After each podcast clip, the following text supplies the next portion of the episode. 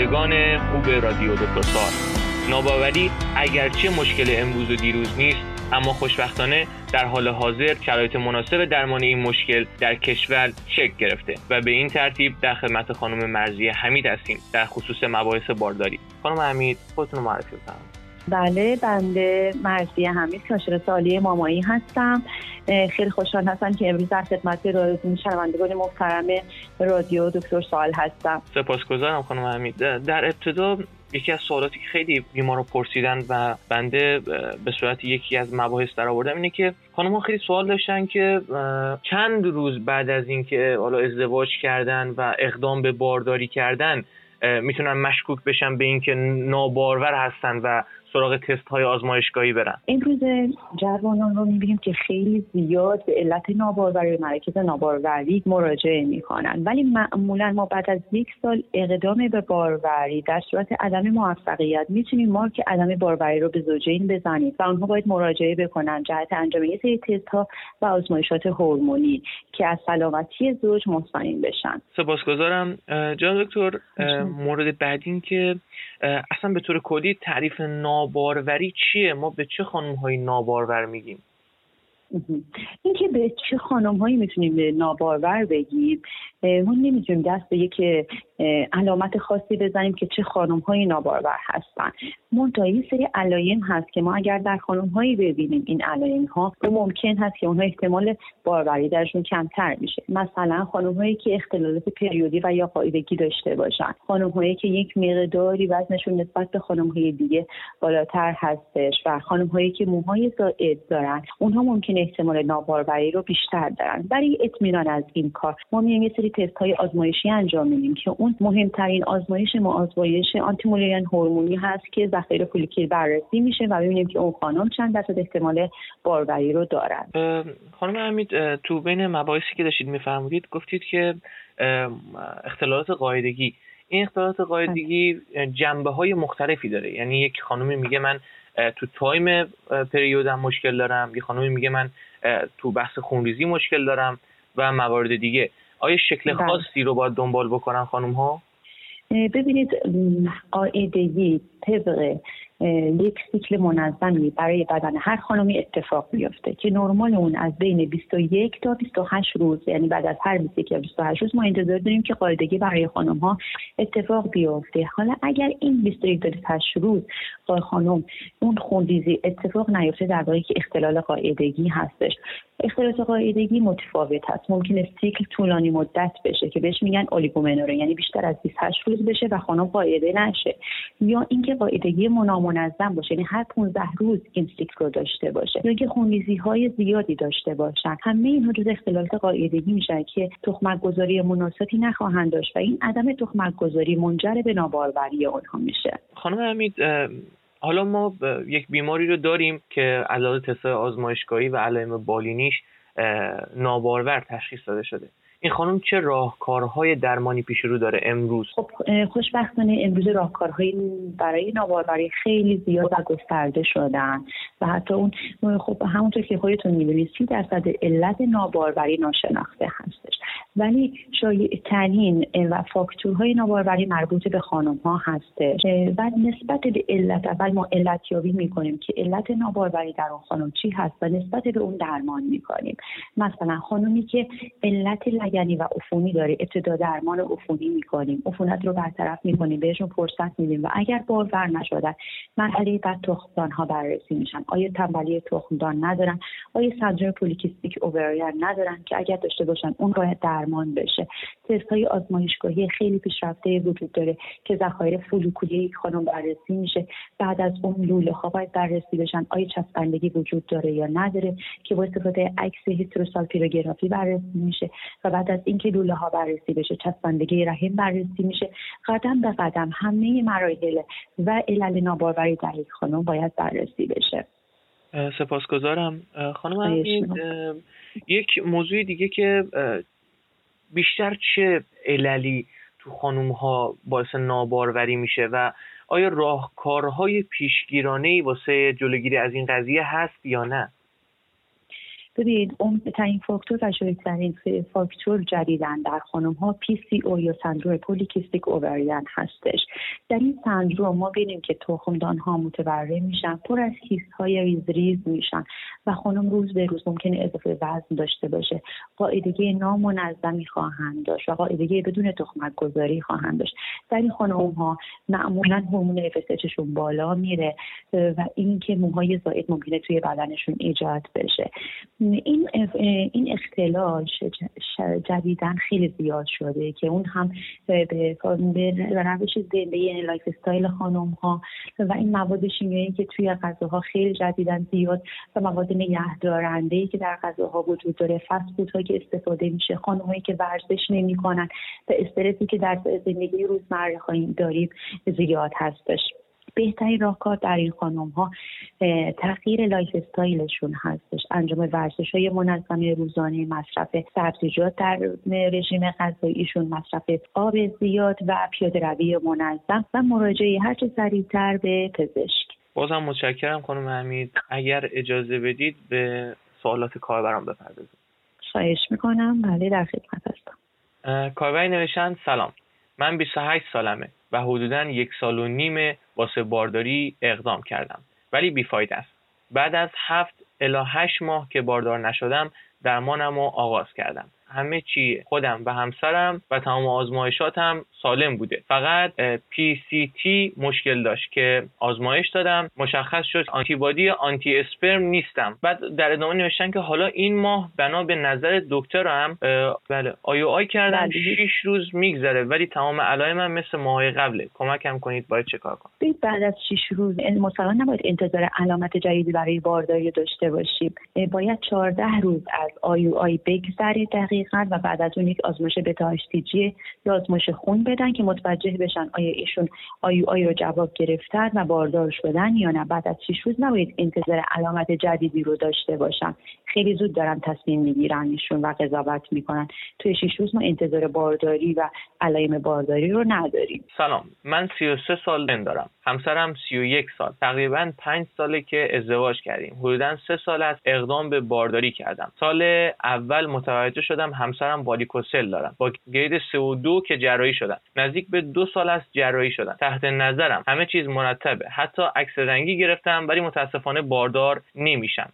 چندین دکتر رفتیم ولی هیچ اثری نداشته. دارویی برای جهش اسپرم وجود نداره که دکتر دکتر به همسرم نداده باشه دیگه خسته شدم. لطفا کمکم ببین همسرشون که مجددا باید آزمایش رو تکرار بکنن. اگر جهش باز هنوز حرکت اسپرم کم باشه مصرف غذاییشون رو باید تجدید نظری بکنن. مثلا از پیاز سیر فندق مغز گردو عسل و موز و آناناس توی رژیم غذایی همسرشون بیشتر استفاده بکنن. از لحاظ دارویی پزشکی خودشون خیلی بهتر می‌تونه کمک بکنه ولی مصرف پنتوکسیفیلین می‌تونه خیلی کمک بکنه. البته حتما باید تحت نظر پزشک خودشون باشه.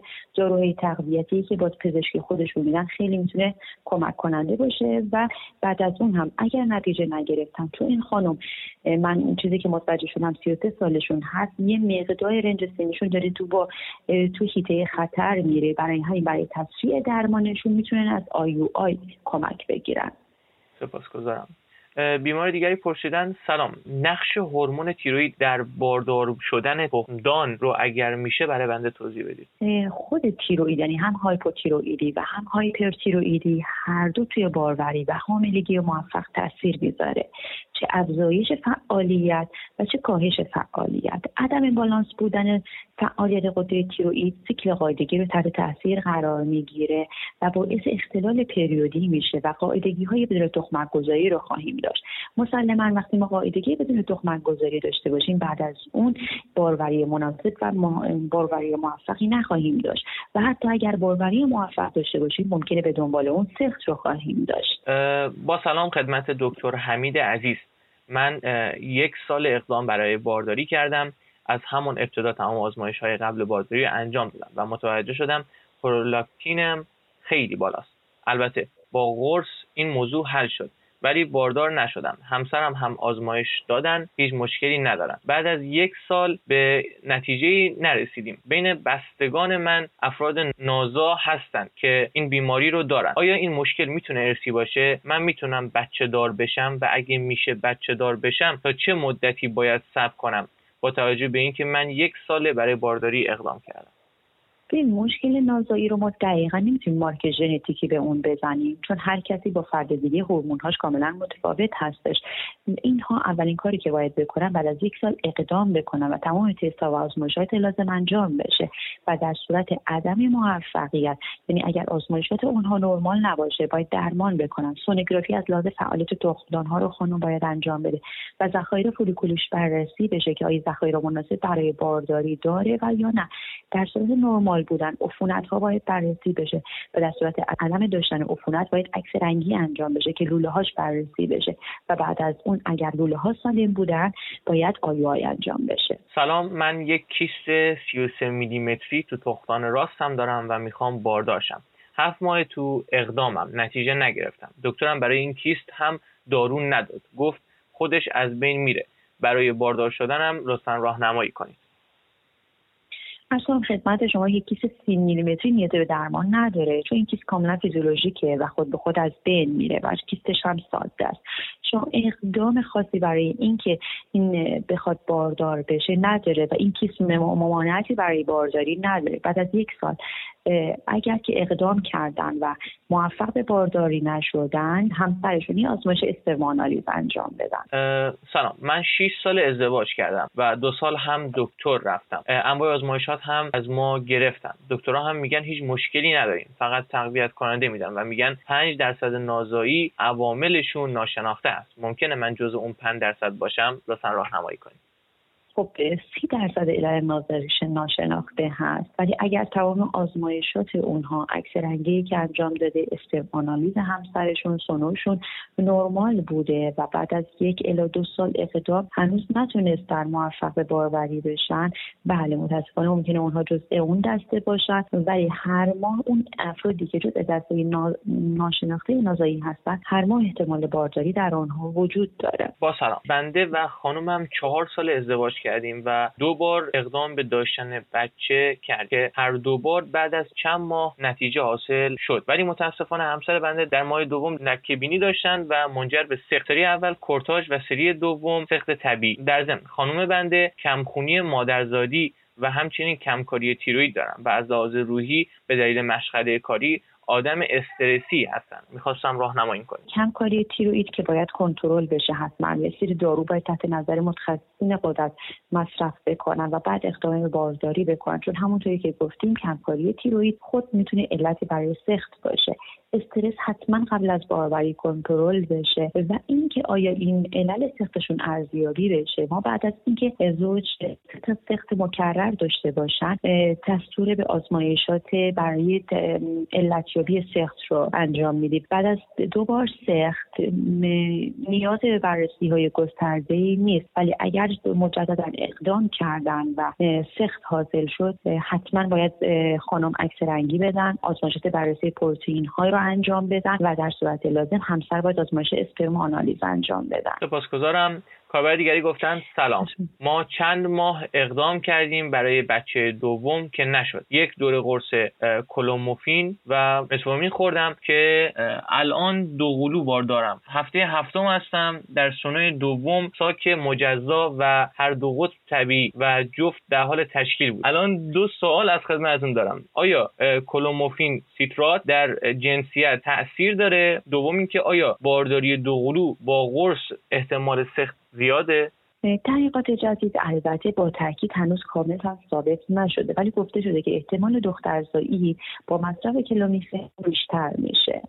و یعنی کسانی که در دوره پریودی‌شون قرص کلومیفن را مصرف می‌کنن احتمال اینکه جنسیت جنین اونها دختر بشه بیشتر از پسر هست.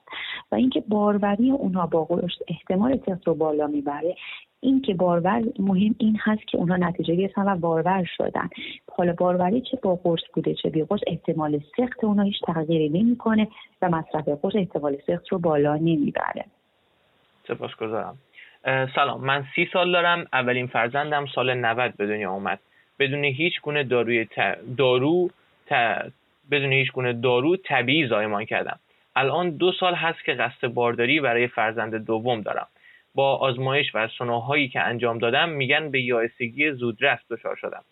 مگه میشه که تو این سن تمام آزمایش های هورمونی که انجام دادم خوب بوده. آزمایش نوسان داره و تا چهل متغیر هست. خواستم بدونم راه حلی وجود داره تا من دوباره باردار بشم؟ خب ایشون حالا نگفتن کدوم آزمایششون نوسان داره. فقط به صورت کلی گفتن که آزمایششون نوسان داره. ولی به نظر من منظورشون آزمایش FSH بوده. اگر آزمایش FSH اونها تا چهل رسیده پس این نشان دهنده این هست که اونها واقعا به اون واقعا به یا استگی زودرس دچار شده. دچار شدن به یا استگی زودرس می‌تونه یا ژنتیکی باشه یا اینکه به علت اختلال در یکی از کروموزوم ها باشه و بعضی از فاندار اون میشن. حتما باید آزمایش دی ای انجام بدن و یک آنتی مولرین هورمون ذخیره فولیکولشون بررسی بشه. که فولیکولی برای باروری دارن یا نه؟ و در نهایت اگر ثابت شد که اونها در پروسه یا اسکی زودرس قرار گرفتن تنها راه درمان اونها از طریق آی یا کمک باروری آر باید انجام بدن. سپاسگزارم خانم امیر عزیز از اینکه وقتتون رو به ما و شنوندگان ما دارید اگر در آخر پیامی دارید بفرمایید. پیام من به شنوندگان عزیز این هستش که عجله برای بار نداشته باشن و بعد از یک سال به خودشون فرصت یک ساله رو بدن و این رو بدونن در هر ماه در هر ماه هر زوج فقط دوازده درصد سال باروری داره و بعد از یک سال در صورتی که نتیجه نگرفتن اقدام بکنن برای باروری مراجعه داشته باشن و هیچ گونه استرسی نداشته باشن. خدا رو شکر با وجود روش های جدید در این هیته دیگه نگرانی از این بابت نداشته باشن.